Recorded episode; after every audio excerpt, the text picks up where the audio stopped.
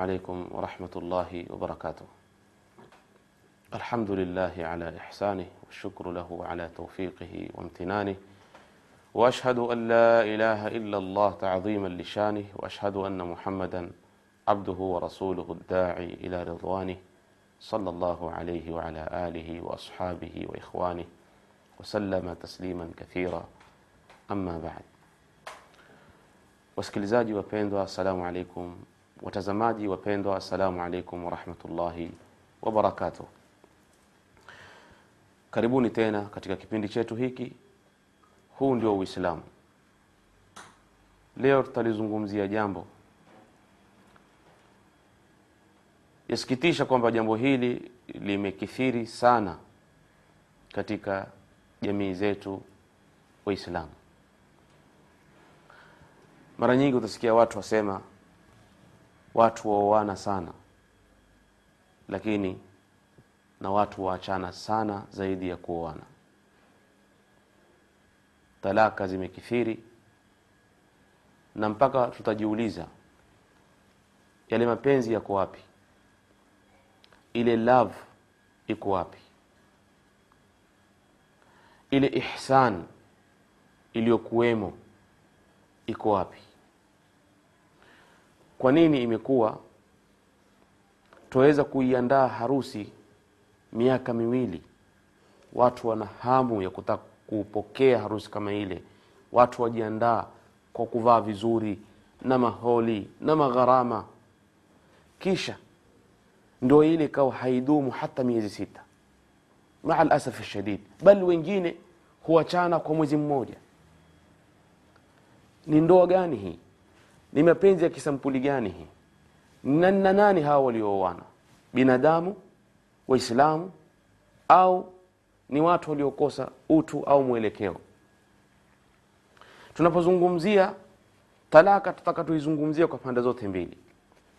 Upande mmoja tunaona ya kwamba dini yetu haijaweka talaka kuhimiza watu au kuwataka watu waachane ingawa sitaki kutoa dalili ya ile hadithi ambayo katika uchunguzi nimeiona kuwa ni hadithi dhaifu kwamba talaka ndiyo halali anayoichukia Allah subhanahu wa ta'ala hadithi dhaifu lakini hakika Mwenyezi Mungu subhanahu wa ta'ala hapendi watu wafarikiane. Jambo la watu kufarikiana ni kazi ya sheitani ni kazi ya mashetani na majini waovu. Tazama kwenye suratul baqara. Mwenyezi Mungu subhanahu wa ta'ala alipoeleza kuhusu wale malaika wawili waliokuja kufunza watu uchawi kubwa walichokitaja ni kitu gani katika uchawi wale uchawi wao ule? Wanafanya kitu gani? Wanasema wayataalamuna minhum ma yufarriquna bihi baina almar'i wa zawjihi wanajifunza yale ambayo wanaweza kupitia hayo mambo yao kufarikisha baina ya mtu na mke wake. Kwa hivyo bila shaka Mwenyezi Mungu Subhanahu wa Ta'ala hapendi watu waachane. Lakini tuweza kujiuliza basi kwa nini kuwemo kitu talaka? Wapendwa watazamaji, talak ni mojawapo ya suluhisho lililowekwa na Mwenyezi Mungu Subhanahu wa Ta'ala. Mwenyezi Mungu aliyetuumba sisi wanadamu. Mwenyezi Mungu anayejua ya kwamba huenda kukatokea sababu za kimsingi za kwamba kuachana kwetu itakuwa ndio kheri kuliko kubaki kwetu pamoja. Lakini tazama tunavyohusiwa. Ikiwa kuoana kwetu imekuwa ni kwa wema na kuachana iwe ni kwa wema. Lakini utakubaliana na mimi nikikwambia dunia tunaoishi leo twaona tu watu kuoana kwa wema lakini hatujaona watu kuachana kwa wema. Watu wanapoachana huwa ni ngumi ni makonde ni fedheha ni kutukanana ni kukafish, kukashifiana ni kutoleana maaibu. Yaani vita kutoka ya watu wawili mpaka vita vile vinahama vinakwenda kwa familia mbili bali katika mujtamaa zingine ni kwa sababu watu hawajafahamu maana ya talaka. Talaka haijawekwa iwe manake ni, ni, ni, ni, ni tabia watu wawe nayo. Ama tuseme iwe ni kama uraibu kwa baadhi ya watu. Mi nitaeleza sampuli tatu za talaka ambazo twaziona katika mujtamaa wetu wa leo. Ya kwanza ndugu zangu imekuwa ni uraibu. Nikisema uraibu ni nini? Wanaume wamezoea mtu aoe aache aoe aache mpaka la kuacha lile ile talaka limemkolea mpaka imekuwa imeingia kwenye damu yake anaona haoni raha mpaka yeye afanye hivyo aonjeonje au yakiingia huku anatoka leo anaingia huku anatoka miezi miwili anaingia huku. Yani mpaka mtu iwafa ukimuuliza ameoa wake wangapi na talaka, ngapi wengine wakwambia hata hatuzijui.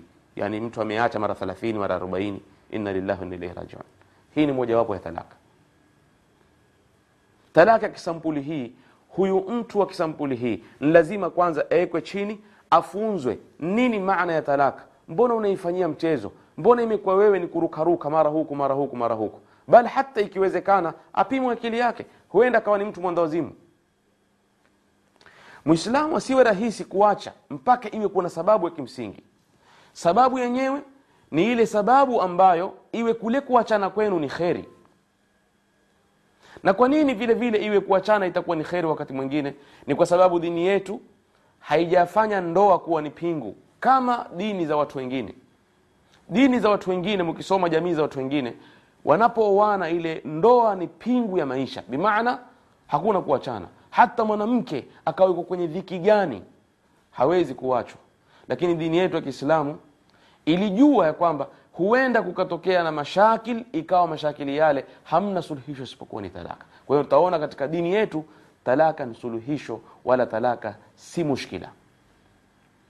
Talaka kisampuli ya pili watazamaji wapendwa ni ule mchezo unaofanywa katika baadhi ya majumba. Na hatari iliyoko ni kwamba watu humaliza zile talaka tatu na kawa wanazini na wao hawafahamu na hawaelewi. Au wanaelewa lakini wanajifanya hawaelewi na hawataki kuuliza ili waelewe. Kwa hiyo wanabaki katika ule ujinga wao na wanafanya mambo ambayo hayastahiki kufanywa na muislamu.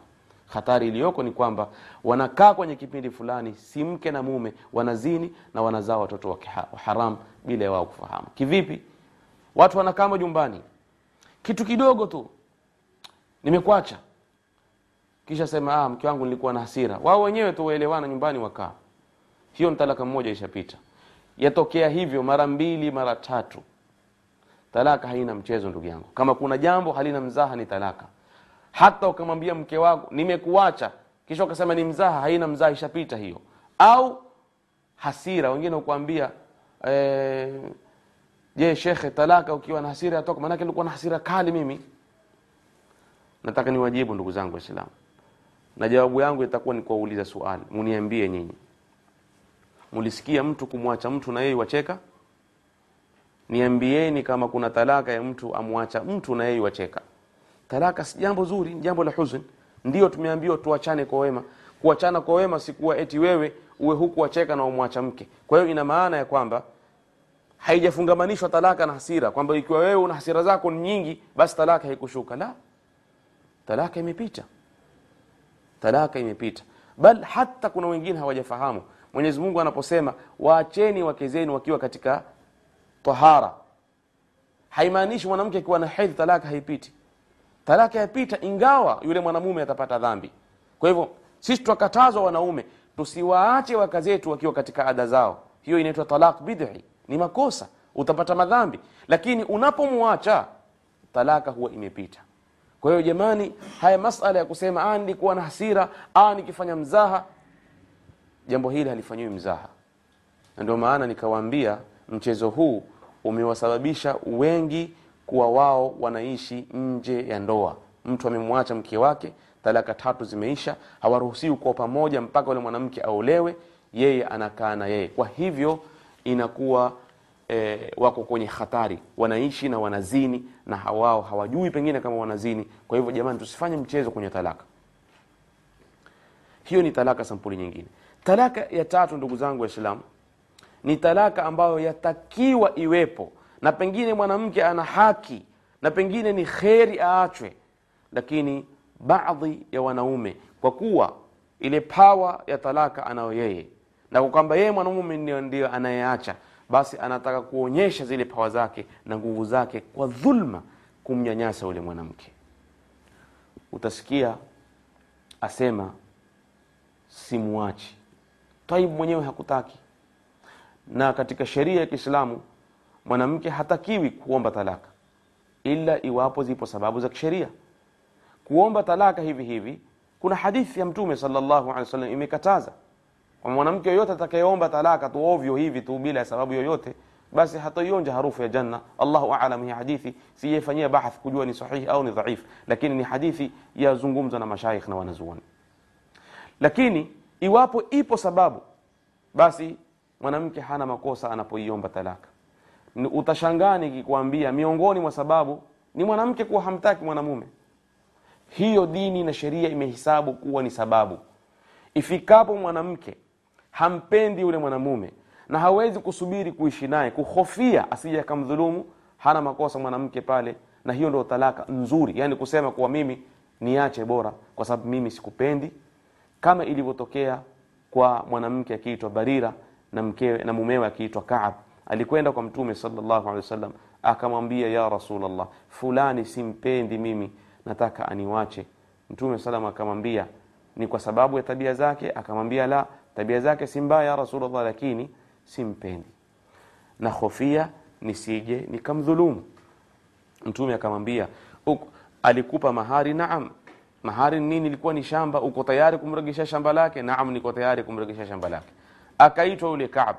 Mtume akamwita akazungumza naye akamuona yule bwana namna alivyojawa na mapenzi ya kumpenda yule mwanamke ampenda sana. Mpaka madina mzima watu wanayo habari kwamba fulani yuwafa kwa mahaba ya fulani.